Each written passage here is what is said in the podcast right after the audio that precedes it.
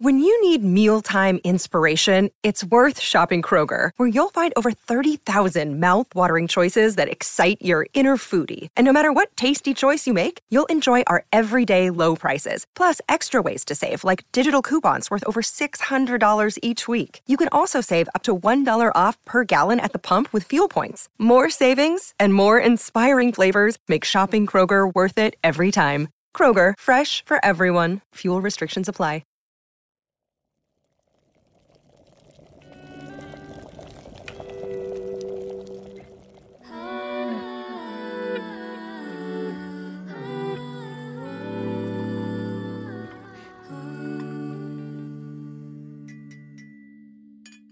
I would love to, kind of going away from, or like moving to one of the other topics that we were talking about before, um, as in before in the episode when we were speaking about it online, um, you mentioned something which I thought was very interesting, and I want to quiz you a little bit more about it. You said how being beautiful and private is just as worthy as being seen. And I would love to, for you to elaborate a little bit more on like what you mean by this and how do you practice it? Of course, I would love to talk about that. Um, so that actually comes from a poem I wrote. Um, let me find it. Can you read it as well? Yeah, I would love to. Um, okay, it's called After Nikki Giovanni, um, who's this incredible poet. Um, she basically, in this other poem that was completely unrelated, wrote this line, um, I don't want a shadow, I want you.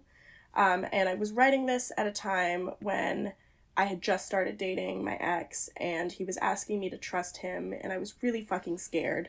Um, and I don't, I just felt like hyper aware and hyper uh, exposed, I guess. So I wrote this mm. poem um, called After Nikki Giovanni, um, stoking the embers when you're not around. I don't want a shadow. I want you. In the light of the flame, I'm remembering I can be beautiful and private too. It's pretty short. Uh, but the general premise of it is that I was thinking about, when I say stoking the embers when you're not around, I was thinking about all the work that you do when you're away from a person to keep that fire alive, um, or even that like fire feeling, even if it's not passion with them, but it's just like feeling in general. Um, and I was thinking about how I didn't want, I don't know, I was, it was a very earnest, honest feeling of not wanting like this, uh, because he and I were doing long distance, and I felt like a lot of the time we were doing long distance, I was like kind of dating the shadow of him and not him, mm. which is not to say that all long distance is like that. I know it is not because of Leo. um, but um, shout out Marco, man. Um, but uh, I felt like I was like, oh, I don't want this like half-baked version of you. I want you.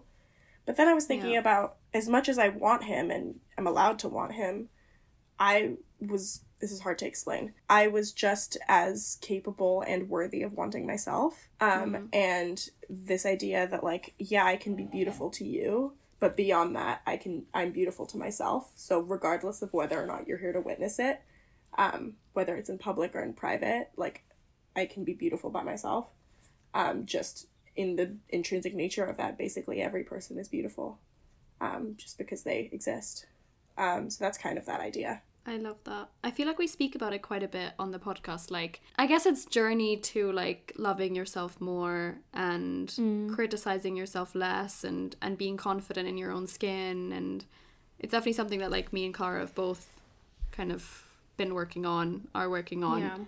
And um, not needing like external validation to yeah. make yourself believe that you feel mm. beautiful and like mm-hmm. truly believing it by yourself. Yeah. yeah. It's something that helped me, um, just like a very simple thing that was helping me when I was kind of in the depths of that, was just thinking that even if he and I broke up, which we eventually did or whatever it was, like whatever happens with any person, you are still the same person that you were before them, and you are the same person after. And if you like yourself a shit ton when you're with them, then you are capable of liking yourself a shit ton or equally as much after. Yeah, if not more, because yeah. you got through it. Exactly, because you're pain and then love, you're able to yeah. do that. Yeah. Yeah, I love that. What is something that you did to, I guess, feel beautiful in private when you were just with yourself? Oh my God. So I was in Paris when I wrote this. My parents had COVID, so they couldn't leave the hotel room.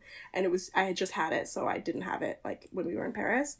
And I think I cried all over Paris. I think I cried in every arrondissement. Like, I just sobbed my eyes out. Um, and I honestly loved it. I felt really beautiful doing it. I was like, this is me, like, being, you know, sad Aww. in Paris. And, like, that just kind of felt, like, romantic. Sounds very romantic. Yeah. It was. I was, like, sitting on the Seine and reading The Ethical Slut. Um, I don't know if you've read it. It's about, like, polyamory.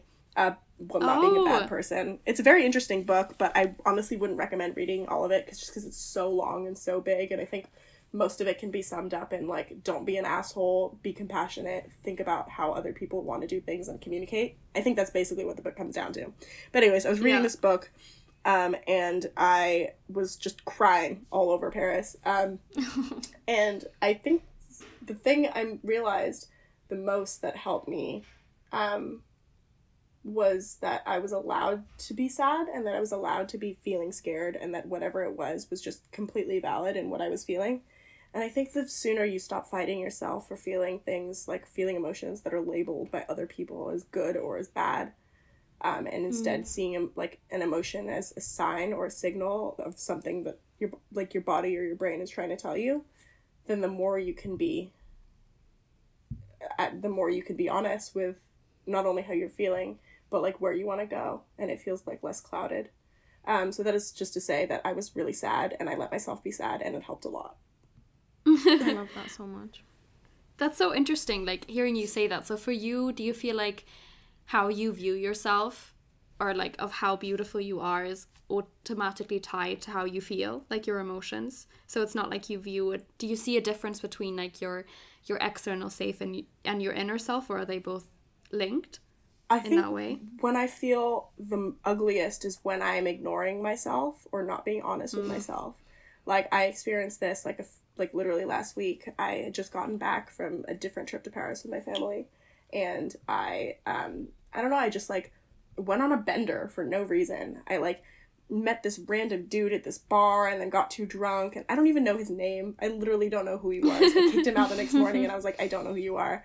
And then the next day, I, the next day was, like, New Year's Eve, and I went out with my friends, and I wasn't, like, intentionally trying to find someone, but I ran across this dude who, like, kind of, like, latched on, and then we I started hanging out with him, and I would be at his place till, like, eight p.m. the next day, and I was just, like, ignoring mm. myself. And I found myself mm. falling into the same pattern of familiarity of trying to run from myself because I didn't want to be alone. And I felt really ugly. I did not feel beautiful or good about myself because I was not, not even that I wasn't taking care of myself, but that I wasn't looking myself in the eye. And then mm. I, like, had a really good conversation with my friend um, who came out, who flew out to just basically support me because I was, um, I was really worried about going into, like, a bad place after the breakup. And he flew out, like, last week to spend some time with me from San Francisco. Aww. And it was that great. And I'm like, friend. he's such a, he's the best friend. He's my best friend. Um, he's also the best friend. Uh, but he came out and he was honest with me, and he was like, I feel like you're ignoring yourself and it's hurting me. And it took him to tell me that it was hurting him for me to stop, which I'm ashamed mm. of, but at the same time grateful for that it, like, you know, however it happened was how I got there. Yeah. Um, But, I mean, since then, I kind of was just like, okay, what is it exactly that I am running from? What is it mm. that I don't want to face myself for? And yeah. then how do I want to go forward? And I think those, like, very simple things um, made it simple, but not, di- obviously not, not difficult. Like, it was really hard to look yeah. myself in the eye and answer those things. But um, once I decided that that was... that answering those questions was important to me, um, I was, I started feeling, like, not only capable, but beautiful in the pursuit of being honest. Um, so I think, as, I, I don't know, as soon as you can try to look yourself in the eye, that's the moment yeah. where you become more beautiful, I guess. To me, to me, beauty is honesty. I love that so much. Well, everything you're saying is making me realize that, like, negative self-talk specifically isn't just with, like, talking shit about yourself for, like, external things, like, oh, my body doesn't look good today, or, like, um mm. my hair looks bad. It, it's also with the way you talk to yourself when you're trying to not exa- exactly what you're saying, like, show emotion, or, like, trying to be like, Mm-hmm. Like, oh, why am I crying? Why am I getting so angry over this? Even mm-hmm. just like questioning those things is negative self-talk. And I, I only like put those two and two together with what you're saying, because mm-hmm. I do that all the time. Like I, I'll cry and then be like, oh, I hate that I'm crying. Like I hate mm-hmm. that I'm letting myself get so upset over this. Or like if, if a friend frustrates me, or like um, someone at work, let's say, they'll say something that really just gets on my nerve, my nerves. Instead of just letting myself feel that, I'll be like, oh, why am I taking it so personally? And then it's like, that's not helping yourself. Like, yeah, you're supposed to be your own best friend as well, you know? And like, totally. And both of those things, whether you're like directly saying, I hate myself, or I hate my body, or saying, um, why am I acting like this? Like, this is so annoying. Both of those just invalidate you and like to make you feel smaller. And yeah. that just is not nice from anyone. Like, you wouldn't want to hear that from no. a friend, so you wouldn't want to hear it from yourself, you know? Yeah, you're very right. I also I think it's so interesting, because I feel like even, I mean, Cara, can I call you out? Um, because yesterday... Yeah, call me out.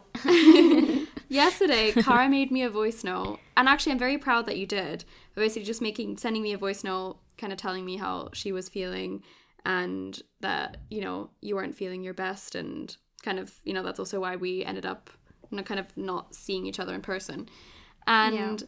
I feel like you were still like apologizing for making the voice note, and like, you know, that it was I made such like a... jokes as well. Yeah, that's like, oh, like making a voice note talking about me. Yeah, and it's like, you should just be able to make a fucking voice note about how I you're know. feeling, and not feel bad about it, or not feel like someone else is gonna think like, oh my god, Cara is gonna talk about her is talking about herself. Like, mm-hmm. no one would ever, like, I would never get a voice note about you talking about your feelings and being like, oh my god, who does Cara think she is? Like, what else is like voice notes for, you know? That's so true. But then, like, I followed up being like, I'm taking space, Leo, and I'm proud of myself for doing that. Oh. I know.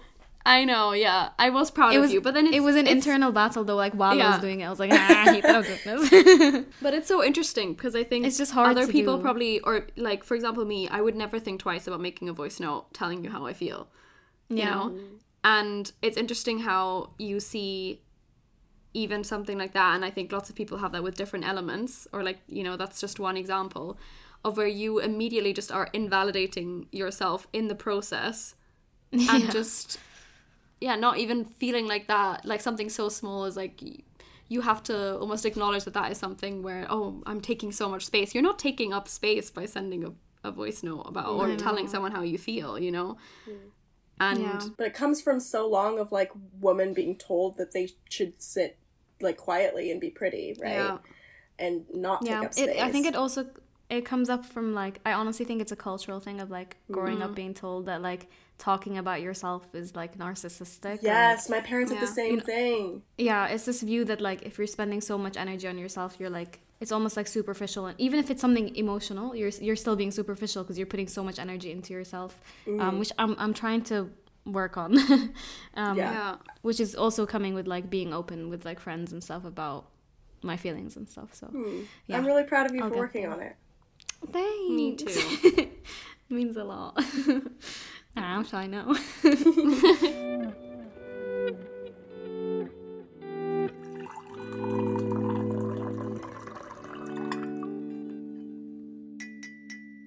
I'm interested because, I mean, this is kind of like a different a different topic, but because you were saying that you were reading, and again, we can take this question out if you don't want to talk about it, but you were saying that you were reading a book on polyamory, and I know that your mm. relationship with your ex was kind of slightly open, slightly mm-hmm. closed from the way I understand mm-hmm. it. Would you describe yourself as like polyamorous or being interested in that? Or like, what's your relationship Ooh. with like your sexuality and, and all of that? Like kind of a completely different tangent, but I'm just, I was just curious. No, I'd love talking about it. Like I said, I fucking love talking. Um, I, so I'm bi. I've been out like to basically everyone since like basically senior year of high school. Um, but I didn't really practice very much besides, like, making out mm. with my friends or whatever until, like, I guess the past two years, um, which has been the most eye-opening thing for me. Dating women is my favorite thing ever. Um, I think, oh. I, genuinely, I think as a woman, acknowledging that you are not straight means that you have to come to terms with exactly who you are sooner. Mm. And I don't think straight men have to do that. Um, so I think inherently dating women it means dating a more self-aware person or someone that's further along in their journey of being honest with themselves, um, or at least knows what it means to try to be honest with themselves, um, which is not to say they're always, like, successful or, like, you know, completely honest, but for the most part, I think it's a better starting point. So that is all to say, I really love dating women, and that's something I want to do more of this year. Um, I, so I was in, like, a, I was in a throuple, question mark, um, last year. I like, love the question mark at the end. Yeah, well, because it, it wasn't exactly, like, a couple. Like, we weren't, like, we weren't, like, I didn't text them being, like, I didn't rely on them emotionally, and it was mm. mostly just sex, but we ended up kicking him out because he sucked, and now she and I are friends, and, like, she's moving, she's moving to New York this I'm week, obsessed. And she's coming to, like, my birthday thing on Saturday. Like, she's, she's my girl, I love her. Um, I mean, I'm, like, I'm open to anything. I don't know exactly what I am. Like, I wouldn't call myself polyamorous or monogamous just because I don't think I've done enough research into polyamory. Like, when I say research, I mean practice myself. Um, because, yeah, I was yeah. in that throuple, but it was, like, not emotional. And then when my ex and I were dating, um, we were open when we were in different countries, um, just because it was, like, we didn't feel like being physically bound to the other person was what was right with for us that early yeah. on in the relationship, because we started doing long distance pretty soon after we started dating, um, which worked for us in the beginning, I think. But, I mean, I hooked up with a girl, like, when I was in Paris, like, that first time, um, and it was fine and whatever, but I think he viewed, to be honest, I think he viewed my bisexuality as more of, like, a sexy kind of accessory than, like, mm. an identity, mm. um, which... It's like fetishizing it and stuff. Yeah, which was interesting because he had his own experiences with sexuality that aren't my place to talk about. But um, basically what happened was that when we were in different countries, I, like, got really drunk one night and texted this guy that I used to hook up with and, like, wanted to hook up with him. And then I went down into this really big guilt spiral, and I felt really bad about wanting to hook up with someone else. And I thought about why, and I realized it was because I didn't want to be with anyone besides my partner. So yeah. I, like, obviously didn't hook up with the guy, called my partner the next day and told him what I had been feeling exactly, which was really scary for me. Um, mm. And he was the one that said, I don't want to be seeing other people either. Let's close the relationship. I have no need to be seeing anyone else. Um, and if I do want to see someone else or that changes, I'll talk to you first. And I was really, really scared about that because I had been cheated on, and I was so, like, in the past by other people. And I mm. was just so worried um, that whole time about him hooking up with my friend, who was, like, we were all in the same friend group together, and they just had this, like, really intense, like, flirty tension the whole relationship, that I think I gave them I gave them the benefit of the doubt, and I didn't want my past experiences to cloud my, like, personal yeah. relationships now. So I was honest with them, and I told them both, like, from the beginning that I was worried about them cheating on me with each other.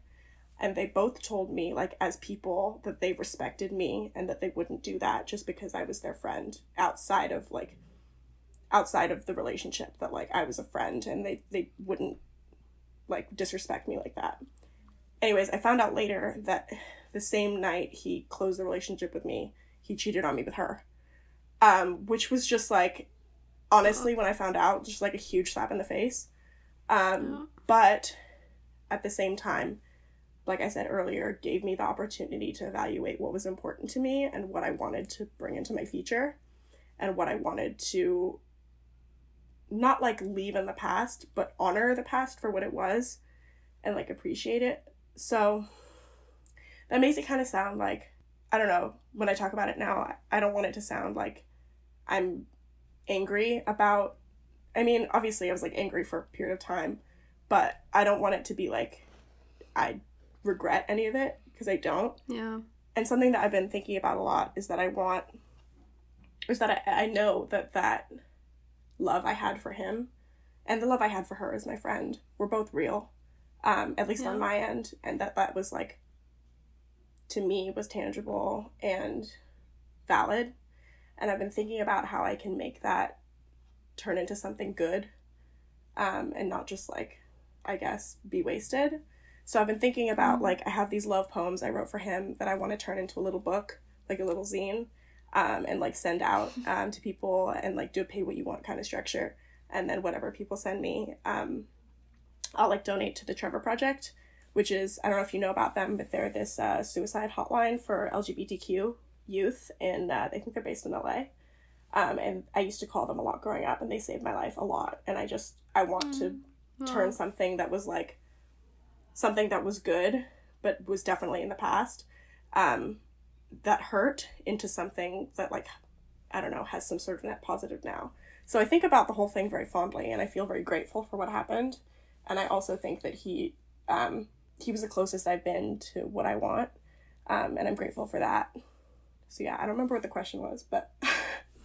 No, that's, I'm very glad I asked the question. It that's a it's a beautiful story. I think it's such a beautiful yeah. plan, and how to take something that is objectively extremely hurtful, but to mm-hmm. to take it into something so beautiful, and that will actually help other people who have been in situations similar to you. Yeah.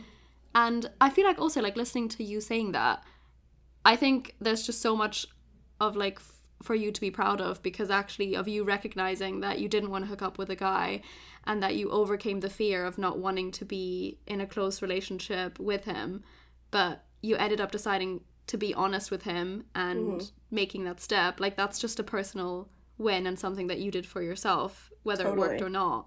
Yeah, I'm you know, really proud so. of that too, because I was really scared. I didn't want to be honest with him about that, because I didn't want to give him the opportunity to cheat on me. But yeah. I talked to a friend about it, and she was like, just fucking tell him that. Tell him exactly yeah. that. And I did. And even though, like, it didn't go the way I expected it to go, it went in a way that I was grateful for, and that turned into something good. So yeah, that's so very inspiring. Powerful.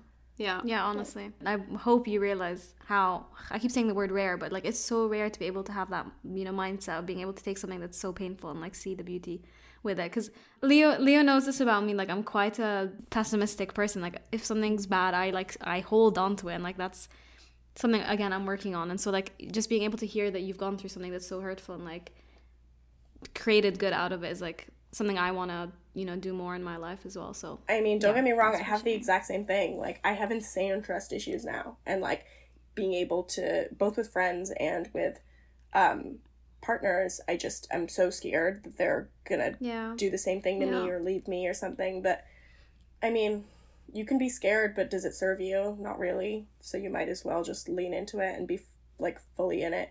Which, I don't know if this is the best advice, but, like, I'm, like, personally, I'm, like, okay, if I'm scared of falling in love, I'm going to do it really, really well, or do it really hard, um, and do it as much as possible. So, and I think every time, every time you get hurt, you get closer to the thing you want. So. Yeah. I love that. I think I have to do the same, like, because I think my issue is also just being scared of, like, the worst case scenario. But then again, it's like, okay, you know, mm. what is the worst case scenario? And how can I learn to trust that even if the worst case scenario happens, I'm still there yeah. to catch You'll myself. Okay. Yeah. And also, yeah. like, you being, either you being worried about the worst case scenario, like, you being worried about it is not going to change it from happening. It's just going to rob you of the yeah. joy that you're going to experience in the meantime. That is very true. I did want to ask you guys, or, like, touch on some of the questions that we got on Instagram, yes. because I don't want to ignore them, but I also don't oh have answers God. to all of them, which stresses me out. Okay, we can try figure it out together. Yeah, yeah, I would love that. We can just talk about them. Yeah. Okay. One of the ones I can talk about a little bit, I guess, is, like, someone asked about, like, sex stigmas, and, like, I don't really know, like, there wasn't really a question so much. Thanks, Christine.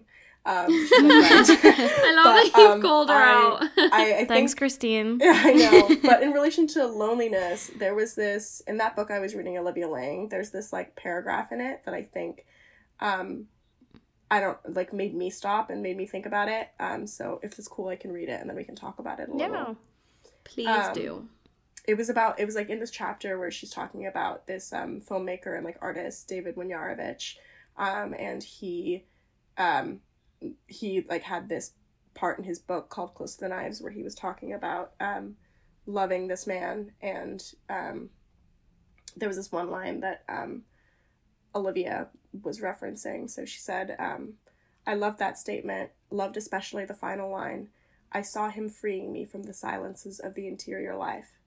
That's the dream of sex, isn't it? That you will be liberated from the prison of the body by the body itself. At long last desired, its strange tongue understood.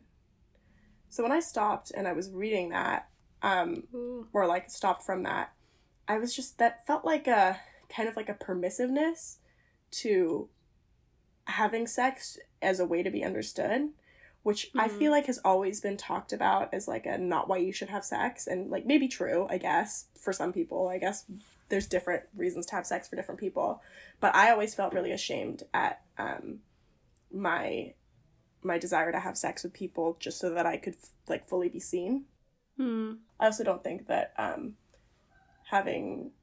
like, if that's your only reason for having sex with the person, maybe think about it, I guess. But I, yeah. I don't know. I hated this idea that, like, you had to be ashamed of wanting to have sex with someone just because you wanted to be seen. Because that's so fucking normal and that's so human. Like, we are animals. And, of course, we want to connect with someone. And that is, like, a very physical, in- like, integrated and intimate way to connect with someone. Like, however you're having the sex, it's pretty connected. Um, and I hated this idea that, like, you had to be ashamed of that. Um, yeah. Yeah. That's so interesting. Because I feel like, to me, for a long time, and I've had to work on my relationship to sex. Um, maybe my parents can now, like, click out the, the episode. Thank you. um, but I think for me, for a very long time, it was very much based off, like, an external gaze, mm-hmm. you know, of, like, how am I being seen and how am I... almost like performing, am I doing a good enough job, mm-hmm, and very mm-hmm. much about the other person versus, like, my own experience. And especially feeling like, oh, to be a good girlfriend or to be a desirable woman, I have to do X Y Z things mm-hmm. to, I don't know, X amount of times a week, or, you know, I think I definitely struggled with that a lot when I was in my past relationship and kind of in general when I was a bit younger. I've been trying to really work on that and see it more as just a way to connect with people. Mm-hmm. Or, like, to... I, I like the the thing of, as well, like, just using it as a way to, like, express yourself and mm-hmm. to figure out, like, who are you at, like, the core, you know, at, like, when everything is stripped back and actually when you do find someone that you trust, whether it's a partner or, or just someone that, like, I don't know, you just... give no fucks and you just decide to to trust the moment and just to, like, let yourself go. But I definitely think that, like, it's it's still a relationship actually that I'm that I'm working on, like, how do I feel about sex and how do I want to approach it. And I think for myself, I've just I want to see it as a as a way to connect with my partner and to see it as, like, an expression of love and mm-hmm. almost like two souls connecting in a way where, like, it doesn't get more intimate than that in, like, a physical sense, you know. And mm-hmm. so I feel like that's how I view it. But it, it's so interesting because I feel like there is a lot of stigma around yeah. sex in general and, like, kinks or what you're into. And mm-hmm. I think that can be a whole other thing of, like, how do you even broach that topic with, like, new partners or... Totally. You know, like, but... there could be a whole separate episode on that. But for me, at least, I feel like there are so many different use cases for sex that are all equally valid. Because you can think about, like, not only, like, using it as a way to emotionally connect with a partner, but you can also think about it as a way to explore your sexuality or a yeah. way to figure out what you like. Um, and a lot of those environments that those take place in don't look the same as, like, a different usage of sex. And I think those are all... I think, like, sex is genuinely something that should be celebrated in literally every yeah. form, provided it's consensual. Um, like... however you want to do it, like, with a stranger or with multiple people or in a casual environment or in a really, like, sacred, committed way, whatever it is, it's it's all, like, special because it's yeah. takes two people to do that. And for two people to try to meet in the middle anywhere, I think, is something special. Yeah, I like that. Because I think that's so interesting, right? Like, even, like, the amount of partners, like, I definitely don't think we're at a space where, like, women are are kind of freed from the stigma that comes with, like, having more sexual partners than mm-hmm. than men or mm-hmm. I, I still think, even though we speak about it, like, I still think there are those views in terms of, oh, you have to women have to sleep with less people than men, and and men are celebrated for sleeping with a lot of women mm-hmm.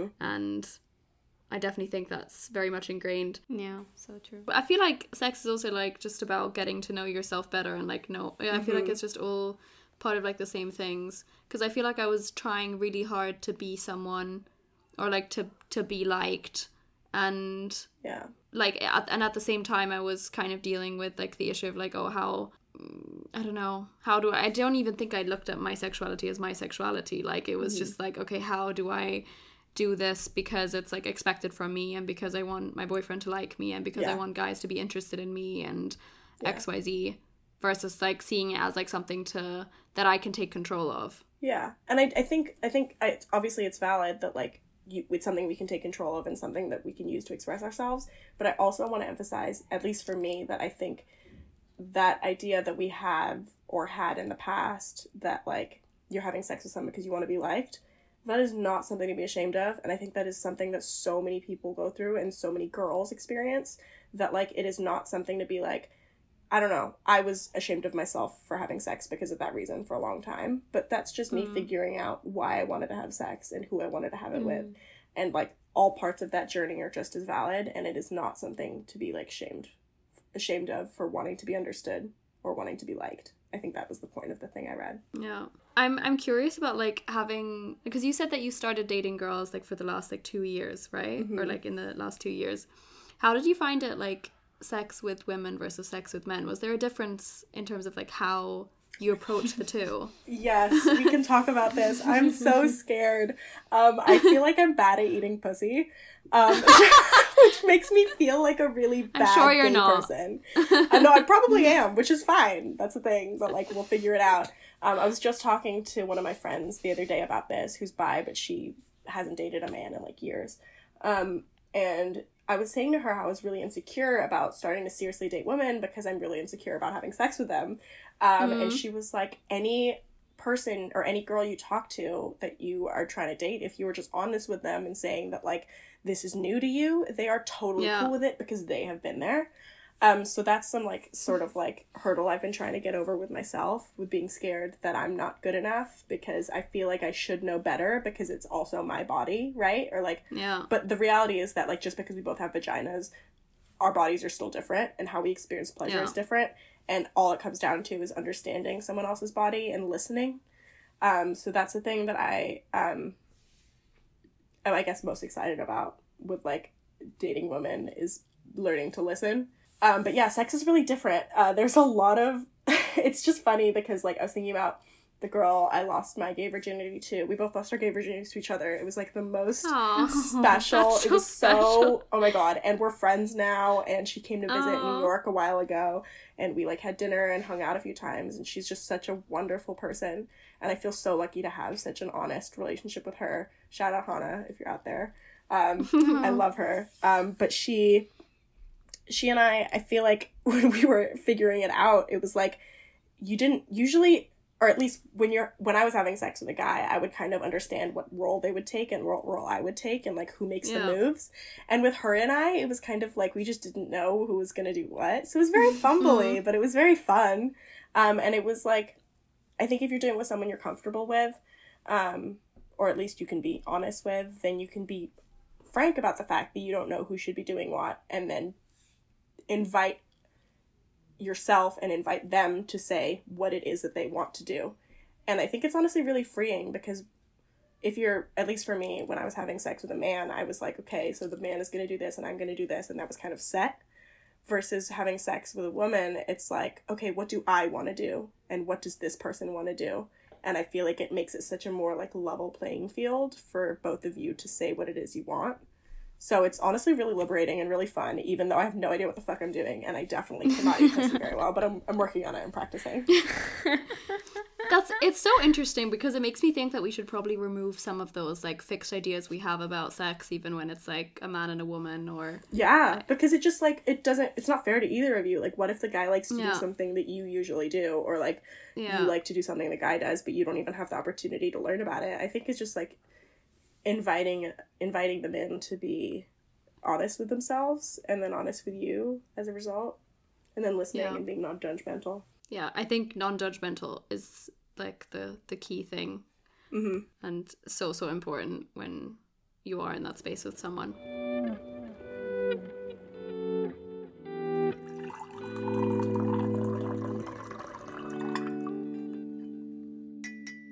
Okay, should we move on to the next one before we... Yeah, I think there's, like, two more we can probably talk on. Uh, okay, perfect. Maybe three, but one of them, one of them I need your guys' help with. Um, someone asked how hard it is to have, or, like, to talk about how hard it is to have intimate relationships when you have attachment issues, um, which hits so close to home for me. Um, the thing I can offer on this one, I think, is that my therapist always tells me that you can't um, change your attachment style, but you can change how you exhibit it or how you, like, practice it. Um, so that's something I've been thinking about. That's so interesting. I really want to read the book Attached. Mm-hmm. I've heard a lot of good stuff about it. Have you read it? No, I haven't. I've just read, like, parts of it or, like, heard people talking about it. The thing is, I don't know if I'm necessarily the best person to speak about it because I feel I'm very, very lucky with, like, I think my attachment style, at least two. I actually did the quiz with my last therapist that I had. I did the quiz, or she made me take the attachment style quiz to, in relation to my parents, mm. my best friend, and my ex at the time. And all of my attachments were secure, apart from, Cara, you were the friend that I that I did the quiz about. And apart from, like, the the attachment I had to my ex, which was, like, anxious avoidant or whatever. Mm. But I I feel very blessed in that, like, I think my foundations that I've had in my life are, like, I have very secure relationships. Yeah. Mm-hmm. I personally don't understand my own attachment styles. I think that's something I need to figure out. So, like, I, I find it hard to answer this question because I don't really yeah. understand. I mean, I think it's something we I... should all, like, interrogate more and talk about. I do know that with my parents, I'm avoidant, and then with partners, I'm anxious avoidant. Um, which is really fun and very sexy. Um, I don't know. I don't want to be, like, depressing by, like, sighing about it. But it does give me hope that, like, though you cannot change your attachment style because it's, like, developed when you're a baby or whatever, but that, like, you can um, you can work with it and, like, understand. So I've been working with my therapist for the past few years on recognizing the trigger that would make me either pull away by being avoidant or anxious by, like, trying to latch on and pull them closer, yeah. and just recognizing that trigger and then trusting yourself, I guess, or practicing so that you can trust yourself to act in a way that you want to versus acting in a way out of habit. Um, I think that's a big distinction that I'm also focusing on right now a lot with, like, my personal, my personal growth is that I want to do things because I want to do them, and that's how I want to carry myself, and not because they're a habit. And I think that applies to how you act in, like, intimate relationships because of your attachment style, because I think your attachment style im- influences the first action you want to take or the first thought you have, but what matters is what you do after it, right? What you follow up that yeah. thought with, or how you actually act.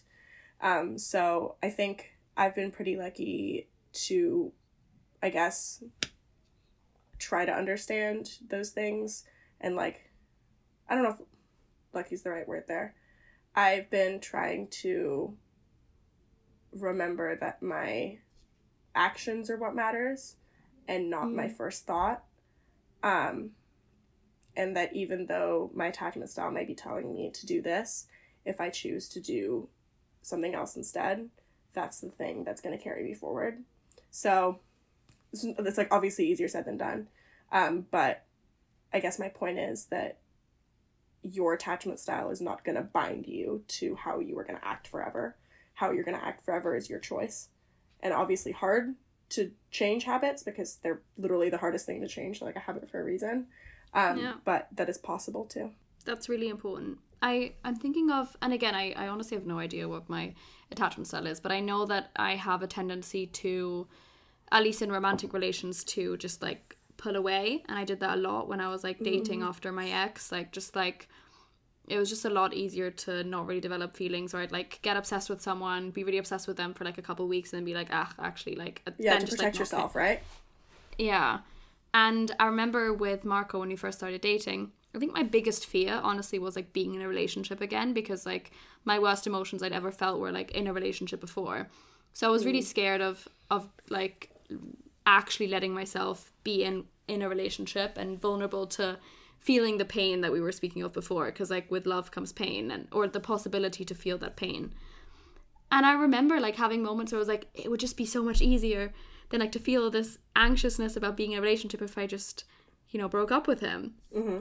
And it's so weird because we've I, I've like told him this since. I didn't tell him that in the moment, but obviously I then had to, you know, talk to myself and, and tell myself that, like, I really, really love this person, or I, you know, and I think that this is a person that I can see myself with, and this is a person that's worth me just trying to stick it out for. And, and you can go through that scary yeah. feeling with, yeah. Like, it would have been an, e- an easy thing, but, like, not the best thing for you. Nothing would have been worth it. Yeah. Yeah, exactly. So I'm glad. It was definitely worth it, because now I don't feel... I obviously still, like, today with the dream, obviously still, like, feel periods of, like, the anxiety that, like, made me want to, like, escape and run in the first place. Not escape, I'd say, like, run from it or protect myself. But I feel like with time I've gotten just so much better, like, communicating whenever things like that come up. And, again, it's just because Marco's the right partner. He just, like, mm-hmm. is so... good at listening to me and understanding, and it's just like, yeah, having someone love you no matter what. And I think that comes with, like, you just being able to face your fear and do it anyway. I mean, that's mm-hmm. such a cliche and, like, saying. You wouldn't be able to experience any of that if you hadn't, you know, allowed yeah. yourself to feel that fear and then decided to move past it.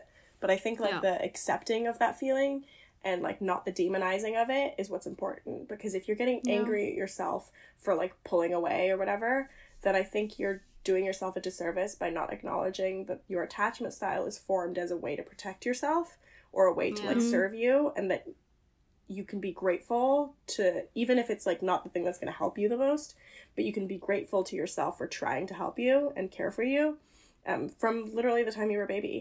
Um, and that even though the, the, the action that it's trying to tell you to do right now might not be what's the most helpful, it is still, like, a sign of your body looking out for you, and that is also something to be grateful for, even as you choose to act yeah. in a different way. Yeah, that's so true. It goes back to what we were saying of, like, how that's negative self-talk, and it's, like, yeah. and, like, how you shouldn't talk to yourself that way. Yeah. yeah. I like I like the idea of, I mean, we were even speaking about this, I think, in the last episode about, like, self-sabotage, and I guess mm. just reframing all of those things, but it I know it's all coping mechanisms, and it's all ways of, like, your body actually just trying to, or your brain trying to protect you, because it will always have your best interest at heart, even though it's doing the wrong things to get you there. It's, that's the sad thing is, like, you know, your brain's literally, like, associating an experience with how it made you feel at some point in your life, and it's like, oh, I don't want it to feel this way yeah. again, so I'm going to do everything that I can to protect it. And it's like, it's like, it's almost a sad thing to think about, that you're like, I know my brain is, like, trying to do its best, but it's not helping. I know. It's sad, but it's also, it's also it is beautiful, beautiful as well to think right? about, yeah. yeah. It's just that the fact that you are trying to keep yourself alive throughout your whole life, even when you may be trying to kill yourself or whatever, is such a comforting feeling, because it, like, shows you that you're always going to be there for yourself. Or at least that's how I feel about it. No, I love that. I really like that view on things. Okay. What's the what's the last question? There's two. We can choose which one you guys want to talk about. One is, like, digital dating. Blah. Um, and then the other one is not having people who really know you nearby. Maybe that's something you can talk to, Cara. Yeah. So the question was um, feeling lonely in the sense of not having people who really know you and see you around you or nearby. Yeah. So should I touch on that? Please. Am please. I the only one that experienced this? No. Um, yeah. Well, I think I think a lot of people who live in a country where, like, their family aren't there, and, like, they have to kind of drop everything that they know and, like, move to a new place, they experience this, this feeling of, like, shit, I'm somewhere new with, like, no one that I can talk to, or, like, no one that knows how I'm feeling. Um, and I I do feel that every day, like, every day that I'm not with my parents, I do feel like I'm at loss. This is so dramatic, but, like, something's missing. I always feel like something's missing, and mm. that I'm alone, and I, I actually never feel alone when I'm with my family, and I think maybe mm-hmm. that's, like, they're my security and, like, my safety net. Mm-hmm. Um, and it's probably me not accepting that that's a part of adulthood, that, like, yes, you see your parents less often, and that's normal. But in terms of, like, and we've done episodes on this before of, like, me trying to, like, or, like, feeling lonely in Newbury, because I literally know I have no friends, and, like, I've lived in Newbury for two years now, and, like, yes, there's ways to, like, put myself out there and stuff, but I, it's really hard. And, like, Ed and I have gone to, like, pubs by ourselves just to, like, see if we can meet people, and, like, it just never happened. And it's so much, people don't realize how hard it is to, like, put yourself out there and, like, mm-hmm.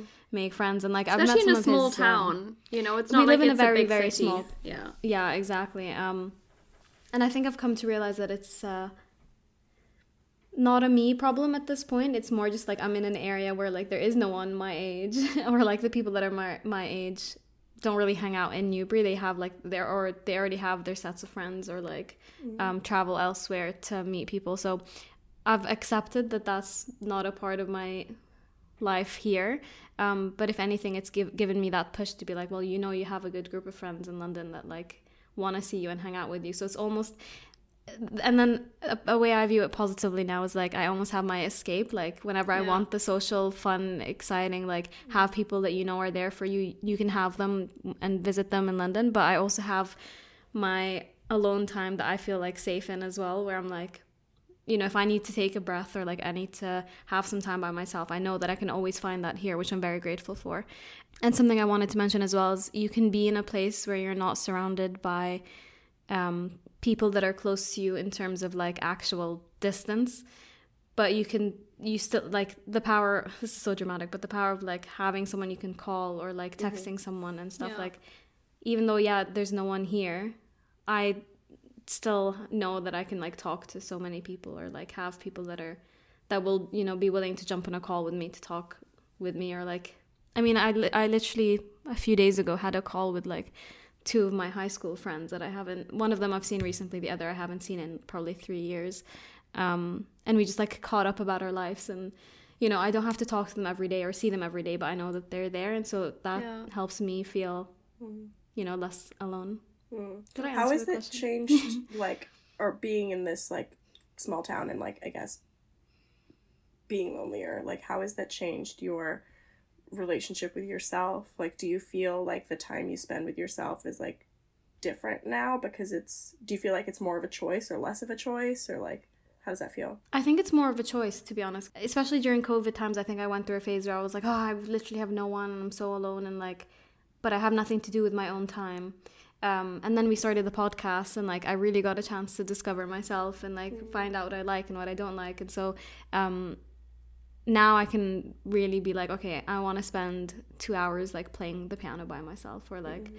I want to I want to buy a canvas and like paint, and like I know that that's me choosing to do something by myself in my own time. And I know that, you know, as soon as I want to not be alone, I I'm very blessed to have, you know, people around me that will, you know, let me sleep over or like stay at theirs and stuff. But um so I think I have a really good balance of like choosing when I want to be surrounded by people, and then then choosing when I want to spend time with mm-hmm. myself. That's so great that like something that you were scared of, like being alone or like being lonely, I guess, in like this new place, has created this opportunity for you to be more intentional with the loneliness that you feel and like how to shape that loneliness. That's that's really special. Yeah, I love that. I feel like, so obviously I've I definitely haven't moved as much as you, Zoe, but I've also moved a couple of times. And mm-hmm. I find it interesting because I feel like every time I move, it, it felt like an opportunity to like reinvent myself a little bit. And it's really interesting when you're yeah. when you're like faced with so many people who literally don't know you at all, and they don't know who you were before. And I think in a part that's a blessing, but also then you always have like that initial phase, which is like part like super, I think I always really romanticize it, like the beginning part of like being anywhere new. And I used to really crave like the new starts and all mm. of that. Um, and kind of like the, but I, I think I found it easy to connect with someone at first. And then I found it difficult to actually develop true friendships off the back of that. Mm-hmm. And so I feel like I, even though I, and I think, again, that's probably, like, the difference between, like, being alone and feeling lonely. Like, I think you can feel lonely even if technically, like, for example, at uni, I don't know if I was feeling lonely, but I, I definitely don't feel like I was feeling completely fulfilled in my friendships. Because I feel like I was I was going out a lot, and on the surface probably spending so much time with people, maybe even more people, like, more time with people than I do now.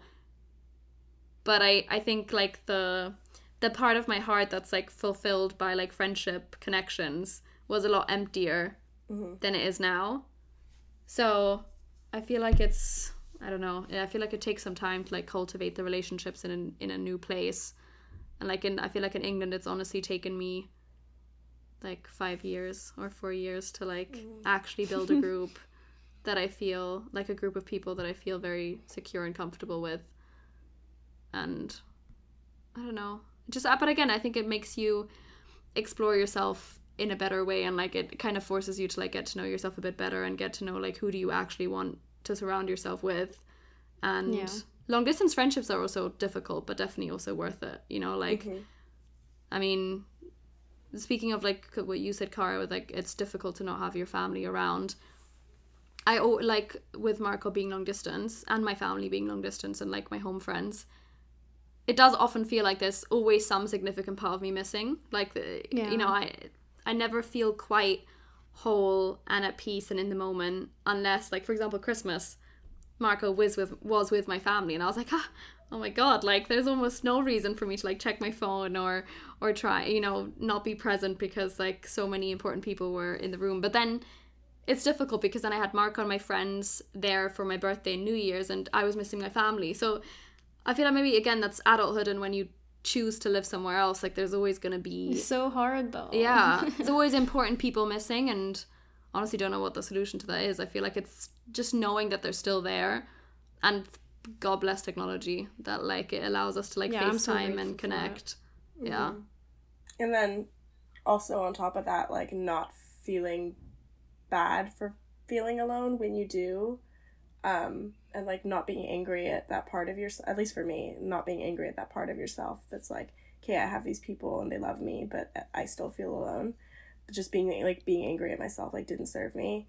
Um, and then being, yeah. I think also seeing the loneliness as a kind of a portal into which you can be more intentional with the time that you choose with yourself. Um, and then to kind of sit with it and to give yourself the care that you need, because that's been really healing for me. Yeah. yeah you you know yeah. What I feel so uh, like the thing that I feel most guilty, which I think a lot of people feel as well, is um knowing that, like, my parents worked so hard their life to provide me with, like, the opportunity to be here, and then I'm sitting here being like, I don't want to be here, I want to be at home. And it's almost like that guilt of, like, but I should be so grateful for the fact that I can live in a, you know, in this country, like, I got the the best education that I could get, and, like, I have a good job and stuff. So it's like, mm-hmm. I think I'm. I think a lot of people feel that guilt. Yeah, um, I know that guilt is real, so. And, like, I've lived with so much shame my whole life, and, like, just guilt for, I don't know, being what they want or not being what they want, or mm. and then as a result not feeling like I'm being myself or whatever it is. But, like, just guilt and shame don't serve you. They, like, do not no. make your life better in any way. Um, the only, like, antidote I found to that is just, like, radical gratitude, um, which is sounds hokey. And kind of is, but, like, is is, is is is mostly just about being like, okay, yeah, they did this for me to be here, um so I'm grateful for that, and I'm also grateful for the feeling that I have, that I want to, like, make them proud, or all of those things. Yeah. But, like, I'm just grateful for yourself for feeling, to be honest, because that's a that's a luxury. Like, I was on Zoloft and I didn't feel anything, and that sucked. So being able to feel, yeah. I think, is such a blessing. Yeah. And also, I mean, I feel like I have a, an, I don't know, an interesting relationship with, like, me being on my own. Because, like I said, like, I had, I had moments where I found it difficult. But in general, this sounds weird, but I think being alone is, like, one of my favorite things to do. Mm. Like, I think, and it's one of the moments where I'm, like, most myself, is just, like, me reading or or journaling or... I don't know. I just think there's something very, very beautiful about, like, you allowing, you giving yourself the time to just be with yourself and, like, to decompress and to, like, stimulate your mind or to do whatever you want. Because I, I feel like, again, there's maybe also stigma around, like, what do you do with that time? Like, oh, you have to do something that's super highbrow and that's, like, X Y Z falls into whatever self-care looks on the internet. Like, it has to be you putting on... putting bath bubbles on or whatever it is, not the right word, or, or you having to read a certain type of book. And I mean, honestly, for like uh, ninety-nine percent of time, I read like very lowbrow literature and just like stuff that makes me happy. And as you should. Like, yeah, can be like some, or, or watching a cheesy show or I know whatever it is. I think it's just like, yeah, we are like our own best friends, aren't we? And like, it's, mm. it's, it's so cool that, like, we do, if we do get to spend the time with ourselves. Like, I honestly feel very grateful whenever I do get moments where I'm, like, alone. Oh, so. That's, like, so inspiring for me to hear, because I'm still, like, at a place where, like, I have to intentionally choose to be alone and then try to enjoy it. And, like, yeah. There are times where I will actively enjoy it, and then there's times where I will, like, actually not be enjoying it. Um, so that's really inspiring for me to hear, and, like, I'm very much looking forward to when that happens for me. I'm sure it will. Again, I think the routines really help. Like what I do, and the podcast knows this, but what I do, like every morning we have like the six thirty a.m. wake up in our house, and then where we all like wake each other up, and then I I don't like, know how I, you do that. Like the whole house is now joining in. Um, and then I just look forward so much to like making my little coffee. Again, it's like the silly little routines, like making my coffee, reading whatever book I'm reading. I do that for like an hour and it's like, fuck, that's my time, where like I literally just get to read. Like, how beautiful. And then, and then like either journaling or, ooh, okay, phone. Um, it's because my charger's connected to it and I keep like bumping it. Um, and then like either journaling or going for a walk or doing yoga. Like there's so many options that you can do of like with your time. And mm. no one else is like telling you what to do. It's literally just like, oh, how, but what do you want to do? Versus like when you're with someone else, I think doesn't even matter if like how comfortable you feel with them. You always obviously want them to also be happy in the activity or like with what you're watching or something. So true. Do you want to to end it off, read the poem, The Roofman? Yeah, I would love to. I love that poem. Yeah. Um. Okay, okay. Yeah, this is from... Let's do that. Or do you think we should Perfect. Read that or the the page from Lonely City? Have I read that one? I don't know.